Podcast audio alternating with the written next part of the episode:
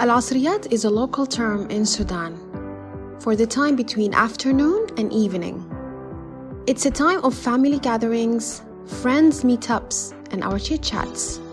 But for our guests, it was the time of aspirations, achievements, and realizing dreams. This is Wanasat Asr podcast. We will be exploring together experiences of Sudanese women in entrepreneurship and diverse professional fields. We interviewed successful women. With their dedication and consistency, they became role models and source of inspiration to many people in Sudan. I am Fatma. I will be taking you on a journey with each one of them to get to know their beginnings, challenges they faced, and how they got to where they are today. She was an ambitious girl since childhood, passionate about arts and culture. She studied English literature and developed herself to become one of the best teachers and activists in supporting women with disabilities. Our guest was also selected as an ambassador for the Young Leader Program by Action on Disability and Development, ADD International, to raise awareness of people with disabilities in our community. Let us welcome Al Khansa Fahad in Wanasat Asr podcast. Hello, Khansa. We're glad to have you here. Tell us about yourself. Hello, I'm Khansa Fahad.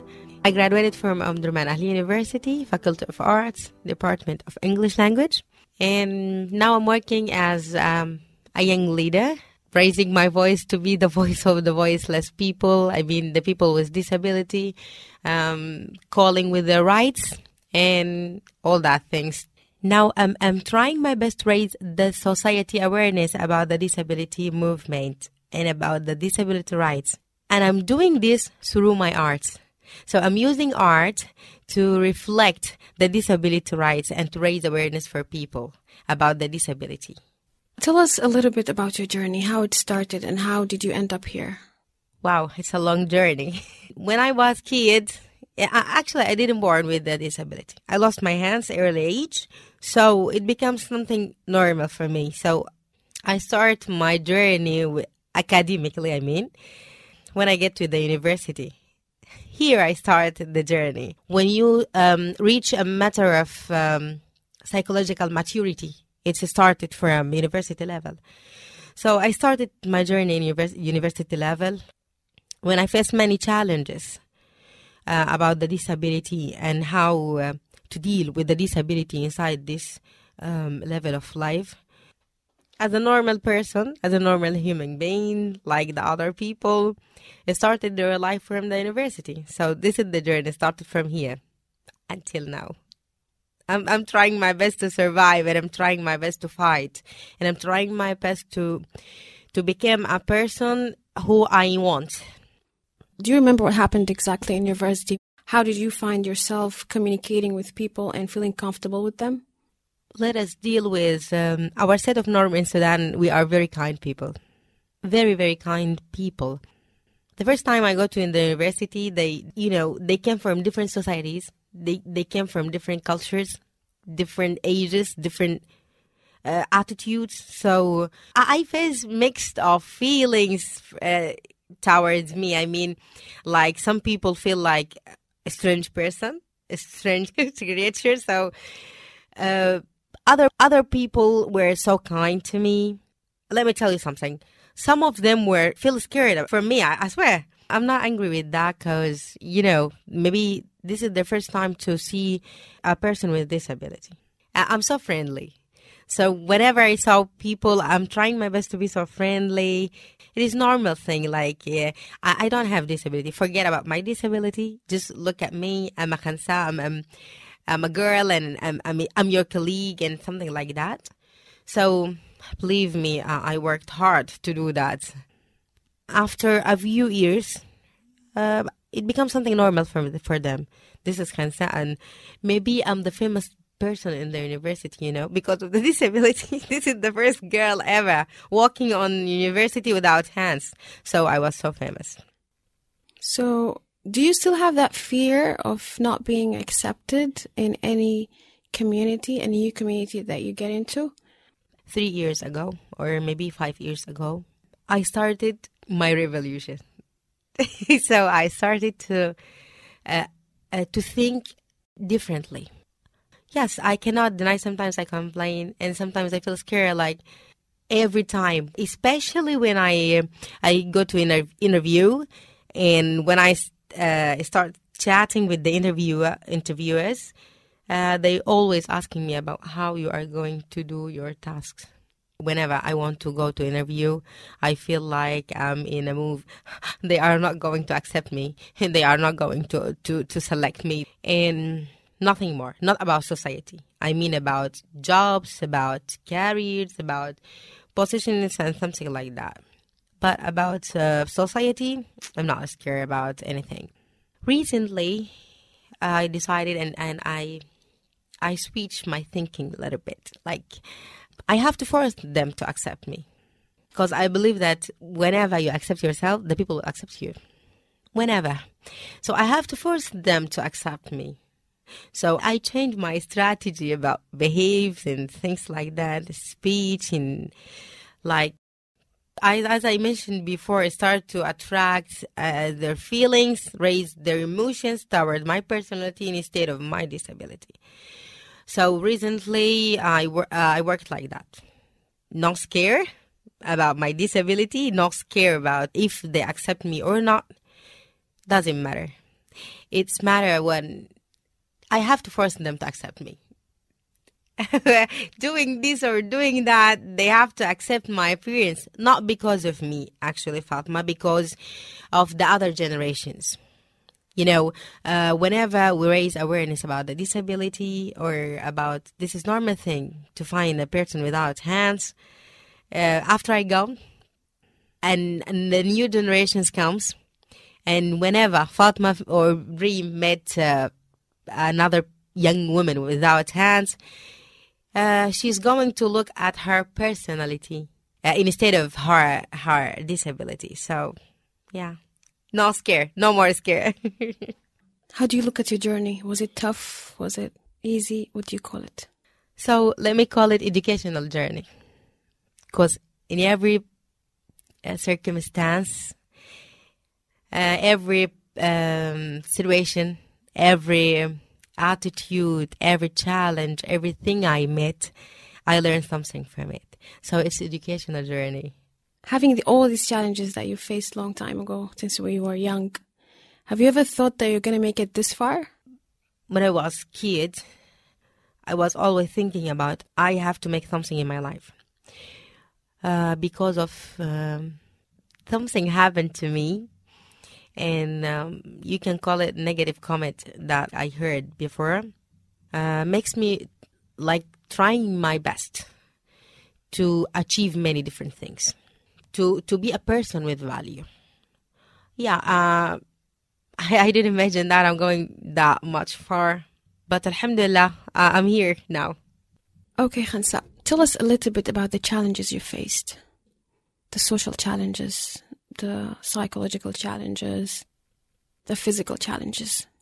The feelings uh, or the attitudes or the look of uh, the way that people looking at me like a strange person or person came from space, something like that, makes me feel like oh, I'm always telling my mother, "What's wrong with them? What, what, what's the problem?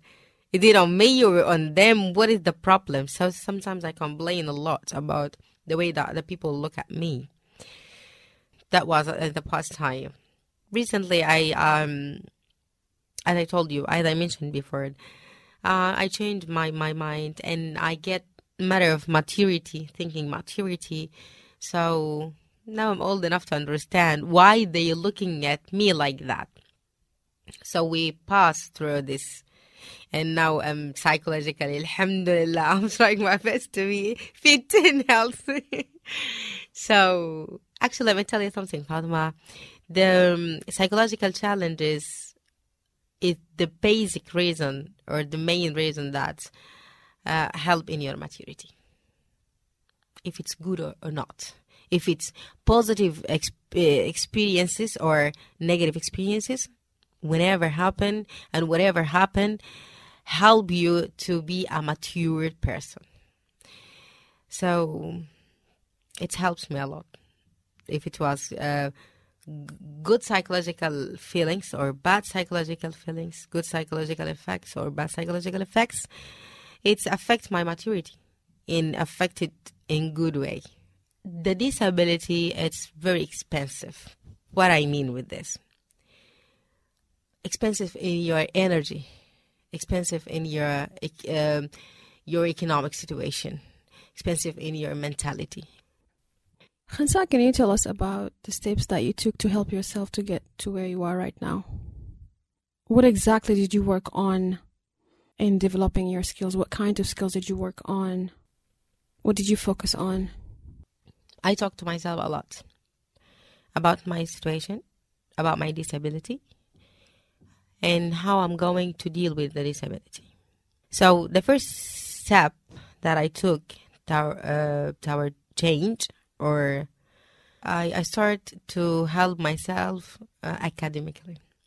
I build up myself academically. Well, because I know this is the first step for success. I taught myself many things, different activities, different uh, skills, different many different things to make myself well educated educated person. This is the first step. Uh, I think this is the biggest step that I took, and it was the the hardest. Um, but the most fruitful step ever. Secondly, I, I started to to learn more about disabilities and more about disability rights. As I told you before, I need to make change or I need to raise awareness about disability, so I have to know about disability. Not my or my disability, but other types of disability. And how to deal with other types of disability uh, you don't have choice. You have only two uh, two ways you have to go through. You have to choose one of them. Give up and become nothing, and build up your self confidence. Um, face and fight the society and yourself first to move on and to live your life. This is the choice, the ways that I chose. I chose the way of being confident by doing what? By, as I, I mentioned before, build up myself to speak in front of any people, um, and I and I'm well educated about the things that I'm going to talk about. Well knowing, and I have many informations about any topic that people are going to talk to me. This just makes me feel comfortable, comfortable and confident with myself. When you say it, fight the society or the community, or fight yourself, what did you mean about fighting? I mean the attitudes, the society attitudes, the society uh, thinking, ignorance about the disability, ignorance about your your position, yourself. I mean uh, the psychological feelings like any person have a voice inside of his heart telling him you can do and you cannot do you have to fight that voice to make it you can do with another way you have to do you don't have choice you have to do if you want to leave if you want to go if you want to move on you have to do you, you, cannot make excuses excuses because i have a disability i don't have hands i don't i cannot write it's okay I cannot eat. It's okay. You can drink. I don't have hands. I cannot go to university with this appearance because uh, I don't have hands and all the people looking at me. Whenever you think about people, you will lose your, your life. You'll feel like I'm dying, I'm dying, and I'm not leaving. And we don't have uh, much time to leave. That is all. I'm, I'm talking about fighting attitudes and psychological feelings inside of you. Khansa, have you ever had someone who inspired you? Were you inspired by someone? Who was your source of, of inspiration? The thing inspiring me a lot is the circumstances. Ask me why and how. I'll say every circumstance I go through, every thing, every challenge I go through uh, makes me feel like, oh, I did that. Wow, this is too much. I have to do more. I didn't achieve this. I have to fix it. I have to make it in different way. I have to change my thing. I have to change my way. So the the circumstances and inspiring me a lot about anything. And if you think for a while, you will find um, everyone, the situation, and the circumstances were inspiring him to do different things. Yeah, we can we can take people as models for us, but you can no no inspiration except your life. Whenever you live your life, for example, if you look at Fatma now, she's a, a broadcast hoster and she's amazing. And and if you, if you think for a while, which type of inspiration I have, I have a model that I need to to be like but the inspiration comes from your heart, from the circumstances that you go through, from your education, your way, your style, your speech, your your thinking, your knowledge. So this is all that things inspire you to do more. What is the best piece of advice you've ever been given? When I was kid, I came to one of our relevant events after the final examination you know, our set of norm in Sudan, the first class, the, the, the first student in the first level, the results is uh, excellent. All the students, you know that. The grade will be excellent for all the students.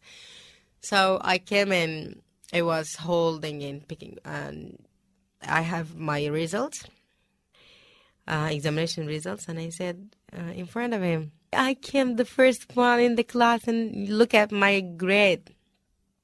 Oh, I wasn't in the first the first class. I was in the third class, I think. Um, so I was I, I was old enough to understand the words. He said, "Okay, uh, so what? What are you going to do without hands? And who can, uh, what we call it, hiring you without hands?" I said, yes, I, I can be an employee without hands. And he started laughing. Ha, ha.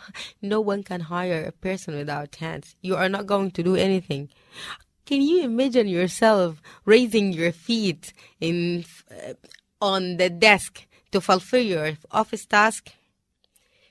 And I was, I, I was a kid. I was kid.